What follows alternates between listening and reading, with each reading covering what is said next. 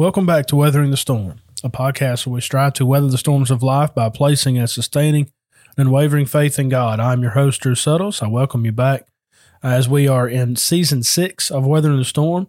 Now, today we are recording episode 19 as we consider what it means to prepare for the storm. Our text today will be coming from Nehemiah chapter 12. And so if you have your Bibles, and if you're in a place where you can open them, I encourage you to go there with me. Uh, Nehemiah chapter 12, we're going to focus in on verses 27 through 30 and then make some parallels to the New Testament and other passages, uh, even in the Old Testament, that remind us of the importance of being pure before God. And specifically for this podcast and for our purposes in this study, uh, the importance of maintaining purity, even in the midst of the storm when it might be easy to let go of that and give in to temptation. So I hope that this study will be helpful for you. I know that uh, this study has helped me uh, in some of the things that I'm going through, and so again, uh, I just want to help. I just want to help you, and I thank you so much for listening. Uh, also, want to say a quick word about the Scattered Abroad Network, as we strive to do uh, with every episode. Uh, this podcast, Weathering the Storm, is on the Scattered Abroad Network. You can uh, subscribe to our master feed where you'll find this podcast and, and many others. You can find us uh, wherever you get your podcast. And we appreciate you subscribing and, and sharing these episodes. That's a great, great help uh, to us. You can reach out to us if you have any questions or comments or concerns at the at gmail.com. You can visit our website, scatteredabroad.org.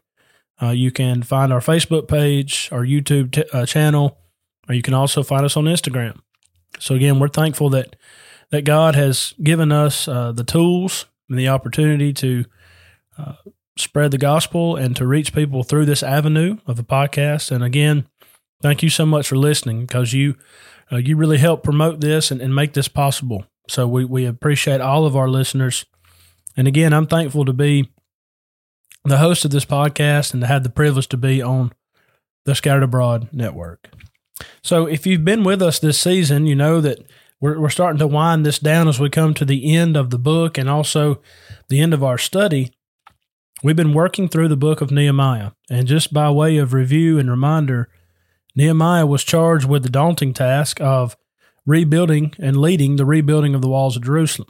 In Nehemiah chapter 1, he goes and he's heartbroken. He prays to God and he gets uh, permission from the king. He was the king's cupbearer. The king says, Go ahead and go. And so God is with Nehemiah as he goes. He, he goes and he searches out by night and he sees the problem and, and how it needs to be fixed. The people rise up. They had a mind to work. They, they put their hands together. In Nehemiah chapter 3 and 4, we read about that. And Nehemiah faced a lot of opposition. Sanballat and others were opposing his work and, and trying to halt the work and trying to lead him away and uh, discourage him and others who were who were doing the work. And so, what we really want to focus on now is that the wall has been rebuilt. The wall has has has been completed. The people are back home, and the question is, okay, well now, what are we to do? And so, as we come into Nehemiah chapters twelve and thirteen, these next three episodes, uh, we're going to wind down the book itself, but then remember some of the statements that are made and, and really strive to make practical application, uh, especially these next three uh, episodes that will that will finish up season six. So again, if you have your Bible, I'm in Nehemiah chapter 12, and here we read about the dedication of the wall. So keep in mind that the wall was rebuilt. This is a very important event and for the Jews and for God's people. And so this dedication at this at this time is also going to be a dedication of the people and their lives to God. So let's let's read this first. And then we're going to spend the rest of our time in this episode on the application for us today. Nehemiah chapter 12, beginning in verse 27. It says, Now at the dedication of the wall of Jerusalem, they sought out the Levites in all their places to bring them to Jerusalem to celebrate the dedication with gladness with thanksgivings and singing, with cymbals and stringed instruments and harps. Of course, under the Old Testament system, uh, we can read this over and over again. Uh, this was used in times of uh, times of war. It was used in times of joy and, and festive uh, events, certainly any kind of dedication. Uh, just a side note, we understand we come to the New Testament that the, the New Testament is silent about this. Uh, there are nine references in the New Testament that emphasize that we are to sing, uh, namely Ephesians 5.19 and Colossians 3.16. And so God doesn't say sing and play. He doesn't say sing and use mechanical instruments. It's not that they didn't have them available, but God says to sing. Uh, the only instrument that you can find in the text for Ephesians 5:19 is the heart. You pluck the strings of the heart. You sing with grace in your hearts to the Lord. Colossians 3:16. And so just a side note on that, I know sometimes that can be confusing and some will try to go back to the Old Testament to uh, uh, authorize or find justification for mechanical instruments in worship today. But the truth is, according to the New Testament, New Testament pattern and plan, there is no authority for the use of mechanical instruments in worship to God. So here we, we read about them and dedicating the wall. This is a very uh, important event in time. And in verse 28, it says, The sons of the singers gathered together from the countryside around Jerusalem, from the villages, from the house of Gilgal, from the fields of Geba and Azmaveth, for the singers had built themselves villages all around Jerusalem. And then notice verse 30, which is really where we want to take our thoughts today. It says, Then the priests and Levites purified themselves and purified the people, the gates, and the wall. You know, this is interesting when you consider this in the Old Testament context of purification, the laws of purification. So I've I've got several books in my library, uh, especially that emphasize things in the Old Testament, and and this one is specifically the New American Commentary. I'm very thankful for. I've got this whole set in the Old Testament and the New, and uh, it's been very very helpful as far as um, just diving in a, a, a deeper dig and dive into the text. This is actually uh, a text for Ezra, Nehemiah, and Esther, so been very helpful in my overall study. But just want to read these comments to you about purification uh, and what's going on here, and then we're going to move into the application. So the writer here says the text does not give details on exactly what the purification included. It no doubt included fasting, abstaining from marital intercourse, making sacrifices, and perhaps bathing and using clean garments. Under the new covenant, we are not bound by strict regulations regarding sacrifices and cleansings. 1 John 1 7 through 9. But we should recognize the emphasis here on holiness. Holiness is one of the central themes of the Bible and something that God calls us to. And so this writer here is, is spot on with this assessment. And that's really where we want to focus our attention is this idea of the priests and Levites purified themselves but then notice they purified the people, they purified the gates, they purified the wall. Everything about this was to be pure. Why? Well, because the Bible emphasizes the importance and the need of being pure in the sight of God. And so think about this in the context of weathering the storms of life. When, when the storms come, you and I need to maintain purity. Because when things are going wrong around us, and it seems like nothing's going our way, it's really easy to let our guard down and to do things that are impure to get us through the storm. And so really we've got to really fight and and be determined to be pure. And so here Nehemiah understands that the people needed to be purified, the wall, everything needed to be pure and right in the sight of God.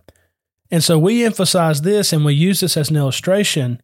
While they were dedicating the wall, you and I need to make sure that we dedicate ourselves, dedicate ourselves to being pure before God. So I want to share with you three ways uh, in which it's important to be pure, how we do it, how we maintain purity, and looking at various verses in Scripture. And so this is a, a kind of a, a, sermon, I guess, uh, on, on purification. I want to give you some three points and give you some passages with each, but again, let's try to keep this in mind that when the storms come, it's hard to maintain purity, but it's essential and it's, it's necess- uh, a necessity for us. So, number one, as we begin, how do you purify your soul? How do you purify yourself? Well, the Bible says you purify your soul by obeying the truth. And this comes from 1 Peter chapter 1, verses 22 through 25. Peter is writing to Christians, those who have been sanctified by the blood of Jesus, 1 Peter 1 1 and 2. And he's emphasizing here that they have obeyed the truth and thus they have purified their souls. He said, You've been born again, not of corruptible seed, but of incorruptible, by the word of God which lives and abides forever. And then he says that, quoting from the Old Testament, all flesh is as grass, the flower of the field fades away, but the word of God stands forever. He says, This is the gospel which we preached unto you. So this is where you've got to start.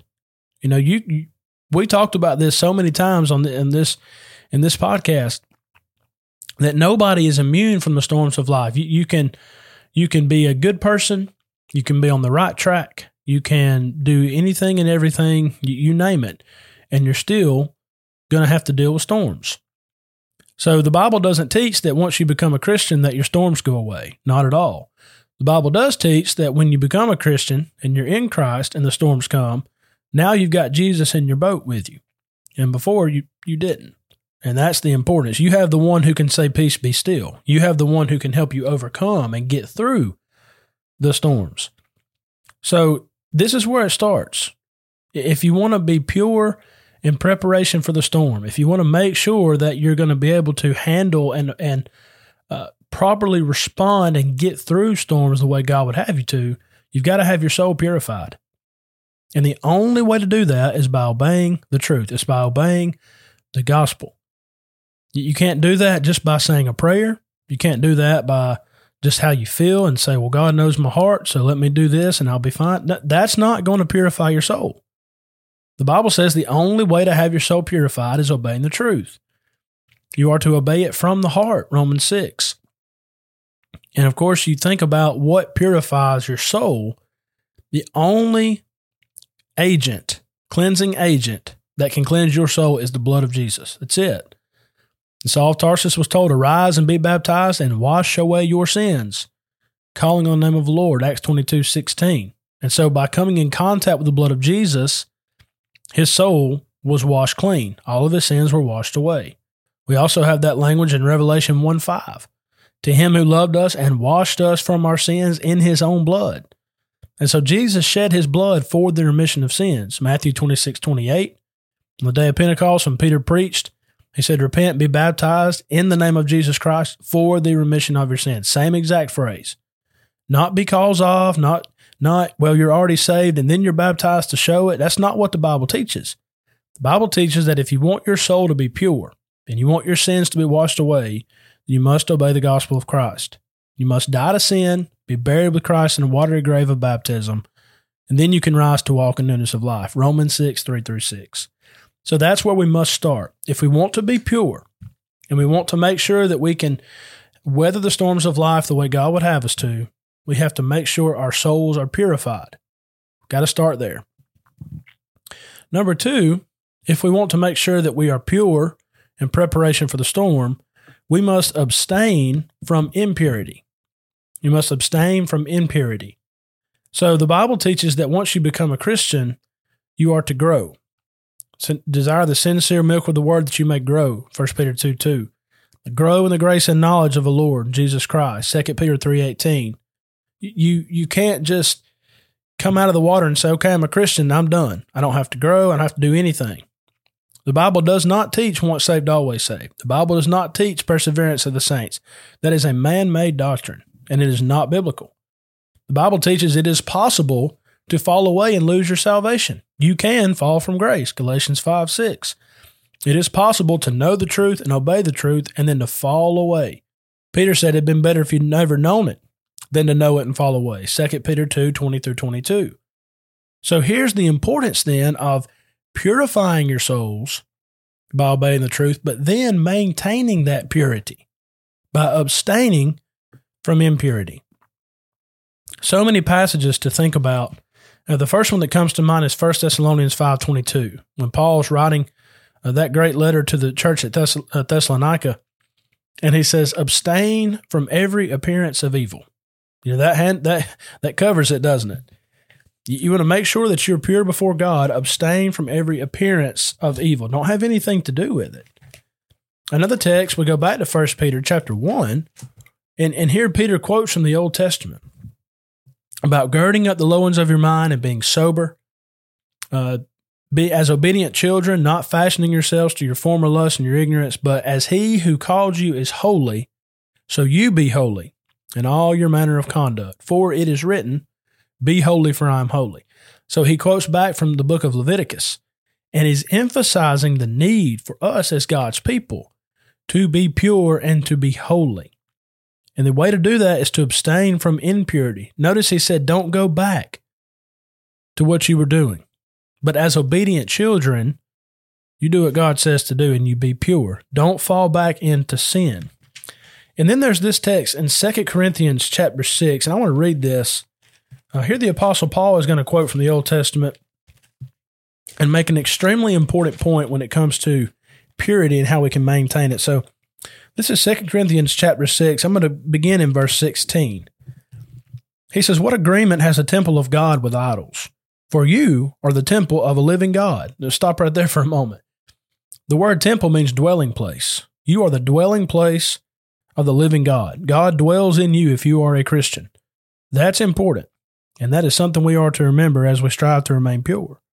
As God has said, I will dwell in them and walk among them. I will be their God, and they shall be my people. A quotation from Ezekiel 37. Therefore, because this, because of this, Come out from among them and be separate, says the Lord. Do not touch what is unclean, and I will receive you. I will be a father to you, you shall be my sons and daughters, says the Lord Almighty. That's a quotation from Isaiah 52 11. So, in view of the fact that you are the temple of a living God, come out from among them and be separate, be different. You have been purified. You've been called out of darkness and into his marvelous light. 1 Peter 2 9. You've been called out of the kingdom of darkness and translated into the kingdom of his dear son when you obeyed the gospel colossians 1.13 but then notice this 2 corinthians chapter 7 and verse 1 therefore having these promises beloved let us cleanse ourselves from all filthiness of the flesh and spirit perfecting holiness in the fear of god so notice that there's an emphasis a heavy emphasis on abstaining from what is wrong, abstaining from what is filthy, abstaining from what is impure. If you and I want to maintain purity, very simply, we must abstain from impurity. And the Bible teaches us, and those are just a few passages to remind us of that. And again, in the context of what we're studying, it's, it's not easy to do this. It, it's actually easier to let your guard down and, and to, to give in to things that will help you get through it. But but again, God says you don't need the things of this world. You don't need to, to cave in to sin. In fact, you maintain purity. You you perfect holiness. I'm right there with you. I will be with you and get you through it. And so again, we think about purification and preparation for the storm. Nehemiah preparing the people, getting them ready, and we need to make sure that our, we ourselves are ready. How do we do that? We purify our souls by obeying the truth, number one. Number two, we abstain from impurity, as we just studied. The third and finally, we must keep ourselves pure. Keep yourself pure. That word keep there is an imperative. It means this is not a suggestion. This is a command from God. This is something that we must do. You must keep yourself pure. Now, notice he says, keep yourself. Nobody can do this for you. There are those who can pray for you and study with you and be there for you and support you. But in the end, you and I have to make this decision for ourselves. If I'm going to be pure before God, I've got to have the, the will and the desire to do that. 1 Timothy chapter 5 and verse 22 is where we get this phrase, keep yourself pure. Jesus said, blessed are the pure in heart, for they shall see God. So if I want to see God, I must be pure in heart. And people today say, well, God knows my heart. Well, listen, if your heart's not right, that's a fearful thing. We have to make sure our hearts are right. Make sure we're pure in heart so we can see God. One final passage to kind of put all this together is Romans 12, 1 and 2. There, Paul says, I beseech you, brethren, by the mercies of God that you present your bodies a living sacrifice, holy, and acceptable to God, which is your reasonable service. And do not be conformed to this world, but be transformed by the renewing of your mind, that you may prove what is that good, perfect, and acceptable will of God. There we have the, the important contrast. Do not be conformed to the world. Don't give in to impurity, but be transformed by the renewing of your mind. The gospel transforms you. The gospel transforms the way you think. Notice by the renewing of your mind. And that's where purity starts. It starts in the mind, it starts in the heart. And so, just like Nehemiah and others dedicated themselves and made sure that they were pure and, and went through that purification process, you and I must go through the purification process as well. It starts by purifying your soul and obeying the truth. But then when you come out of the water, make, make a diligent effort every day to abstain from impurity. And while you're doing that, make sure you keep yourself pure at all cost. This will help us as we strive to weather the storms of life. I thank you so much for listening today. I, I truly hope that this episode will be helpful in your walk with the Lord.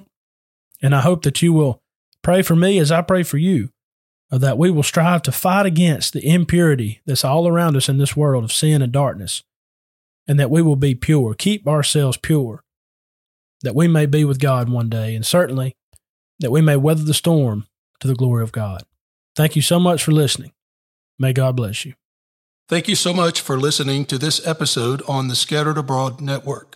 We are grateful for your continued support as well as your continued prayers. If you would like to find out more about our network, please visit our website at scatteredabroad.org. We look forward to studying with you again soon. May God bless you.